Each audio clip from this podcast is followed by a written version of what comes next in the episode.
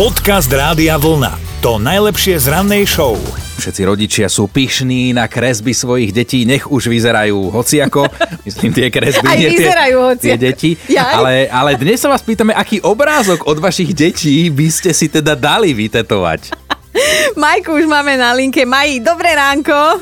Dobré ránko. Majka, tak čo by si si ty nechala vytetovať, alebo čo si si ty nechala vytetovať? Ja už som si dala vytetovať a to mám e, obrázok seba a chlapcov a pod ním sú ich mená, ktoré napísali ako prvýkrát e, vlastnoručne a tým pádom ich taterka pretetovala na ruku. Wow. Také kostrbaté, úplne, že Také, prváckým také písmom. prvé. To nebolo prvácké písmo, lebo tí chlapci mali vtedy 2,5, 3,5 roka. Ja som im predpísala meno a, a oni to skúšali sami. No a tak to dopadlo. No a počúvaj, ono sa tak hovorí, tí, ktorí sa dajú tetovať, že to je potom závislo, že chceš ďalšie a ďalšie tetovania. Tak čo myslíš, dala by si si ešte niečo, čo raz nakreslia oni ešte vytetovať? Niečo by som si ešte k tomu dala.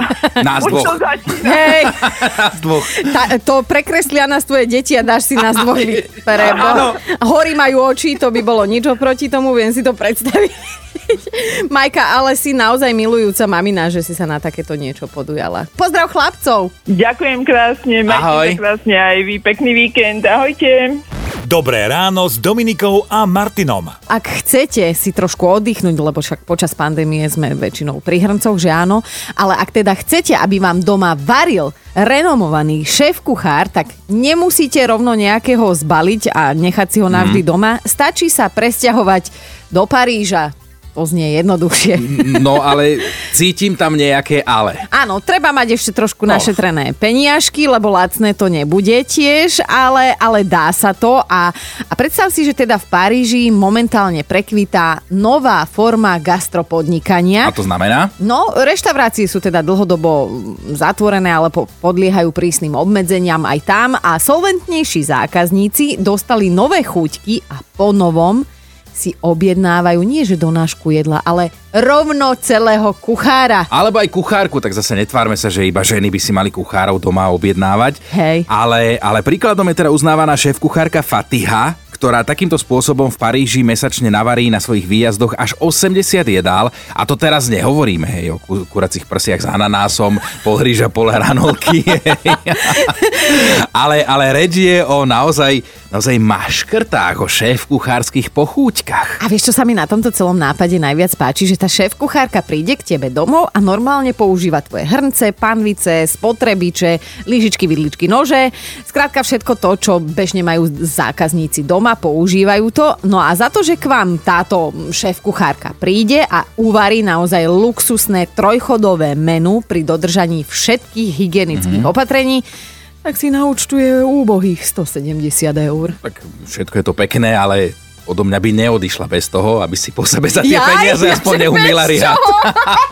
Podcast Rádia Vlna. To najlepšie z rannej show. Možno práve v tomto momente držíte v rukách niečo plastové a ak aj nie, tak pravdepodobne máte niečo z plastu aspoň na dosah ruky. Ja tu pozerám okolo seba, tak kávička je normálne v šálke, voda normálne v pohári, ale teda je tu toho plastu okolo mňa dosť. Tak predmety z plastu sa stali absolútnou súčasťou našich životov a mnohí z nás si život bez nich ani nevedia predstaviť. V dnešnej podobe sme ich začali používať už pred nejakými 100 rokmi a dospelo to do štádia, že v obchode si jednorazovou rukavicou naberieme rožky, ktoré hodíme do sáčku, ten potom pomaly ešte pri pokladni už nepotrebujeme, celé sme to hodili do igelitky, aspoň trošku to ide možno lepším smerom nejakými plastovými, teda papierovými taškami alebo vlastnými. No, nebo daj, že by sme sa až takto, no. Ale toto všetko robí naozaj neplechu a škodí to životnému prostrediu. Navyše počas pandémie sa zvýšila spotreba obalov na jedno, lebo však všetko vám dajú len do tých jednorázových, ale aj spotreba jednorázových rúšok, ďalších predmetov od výmyslu sveta a jedna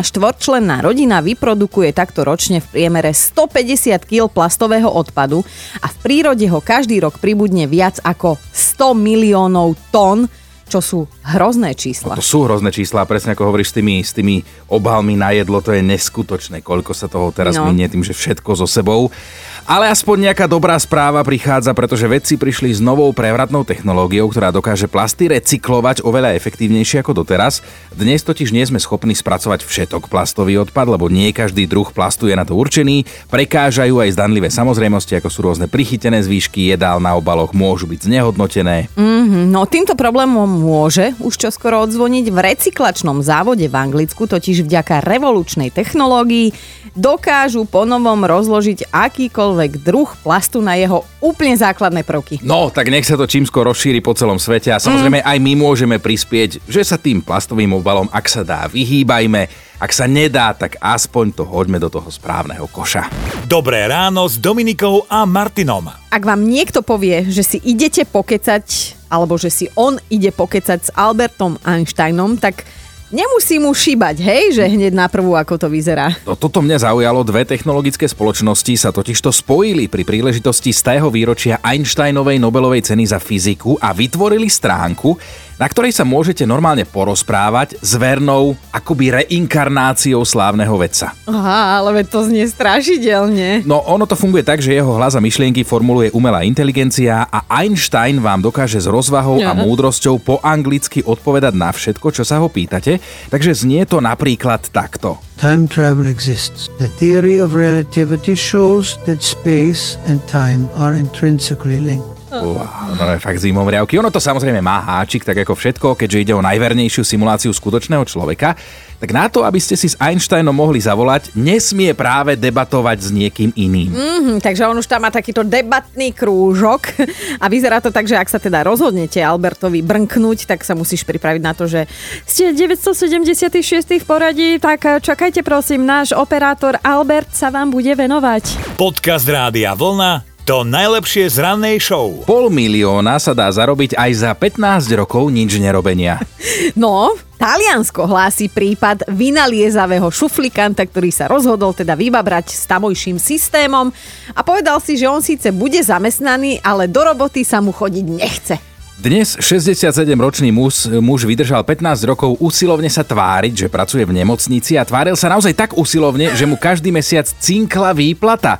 Za 15 rokov teda vyše pol milióna eur.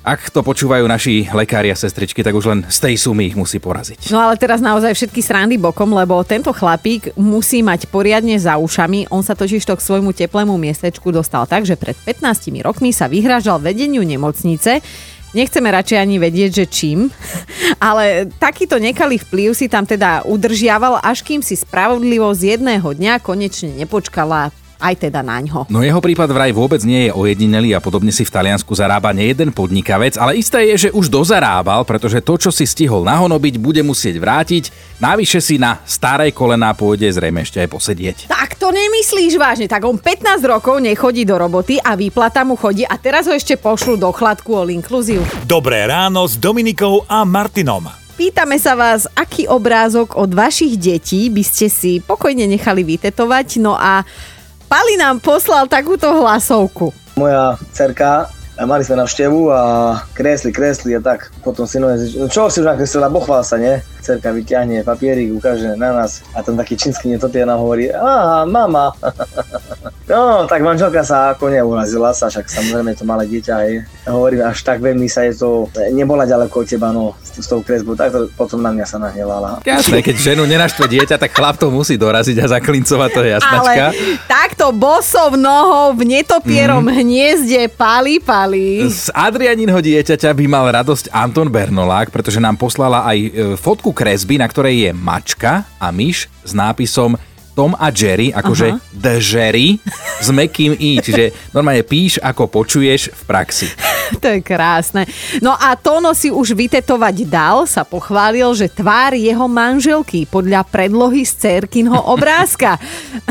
Áno, oľutoval to už dvakrát, lebo ukázalo sa, že Cerka nemá až taký talent, takže ženina tvár nevypálila najkrajšie na tej ruke a navyše už sa medzi časom rozviedli, takže celé zlé. Počúvajte Dobré ráno s Dominikou a Martinom každý pracovný deň už od 5.